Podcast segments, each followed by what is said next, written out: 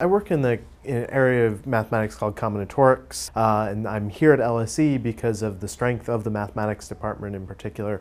Uh, working with Professor Graham Brightwell in, uh, I work in combinatorics of partially ordered sets in particular. So the Mathematics Genealogy Project is a database of nearly one hundred fifty thousand mathematicians from around the globe going back into the fourteenth century now, where unlike a traditional genealogy, your supervisor is your parent, your father, so to speak, and then his supervisor is your grandmother, say, and so on. And so you can trace yourself back and find out who your great-great-great-great-great-great-grandfather is by going back several generations worth of supervisors. And then if you have PhD students, they become your children, and their students become your grandchildren, and so on. So we have this massive collection of mathematicians.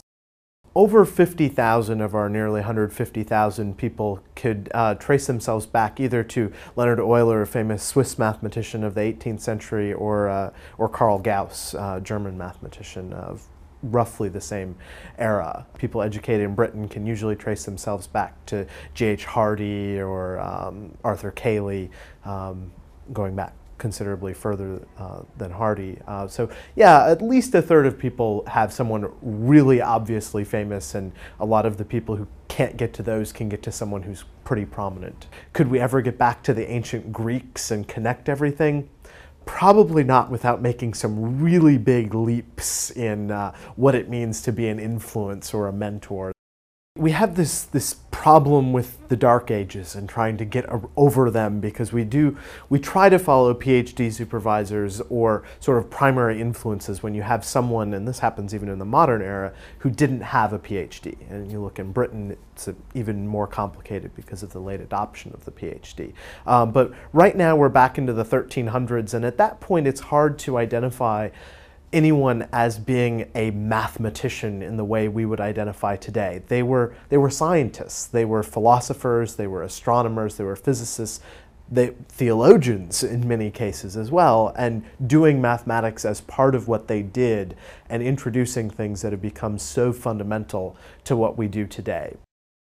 Uh, one area that we didn't know was going to happen when the genealogy project was developed is uh, how editors and uh, program directors use it when they're reviewing manuscripts and uh, grant proposals. Uh, most funding agencies and editorial boards now have conflict of interest rules saying that a student can't review a grant proposal of their PhD supervisor, or they can't review uh, an article submission that was written by their PhD supervisor. And so our database being out there and open for everyone in the world to access provides a ready resource. Uh, that we know of at least one publisher who's built our database into their workflow for how they assign papers for review. It basically blocks papers from being assigned to anyone who's one generation related Uh, in our genealogy project database. And so it's very interesting to see how many people use it for these sorts of very important purposes that were never imagined when Harry conceived of the project and put it online at the f in the first place.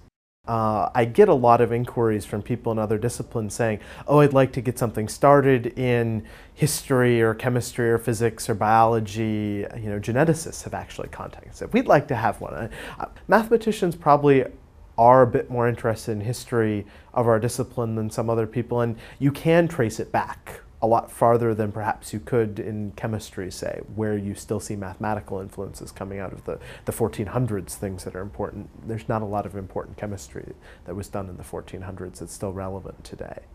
There is some combinatorics that underlies the structure of it. For example, if we want to count how many descendants some famous mathematician, you know, Carl Gauss might have, um, there's a difficulty of trying to navigate down without, make sure you don't double count anyone. And so, you know, this is a combinatorial structure if we look at the, the mathematicians as points and the relationships between them, but um, it's not really any sort of deep mathematics that underlies it, but people are interested in what does this look like as a, as a structure, as a network of human beings over um, several centuries. I hope they don't take it too seriously, especially going back many generations. And I hope people think it's fun to see that famous mathematician, but not to take it too seriously and say, oh, I'm great because I'm descended from Euler, and uh, so are a third of all the other people in, in the database.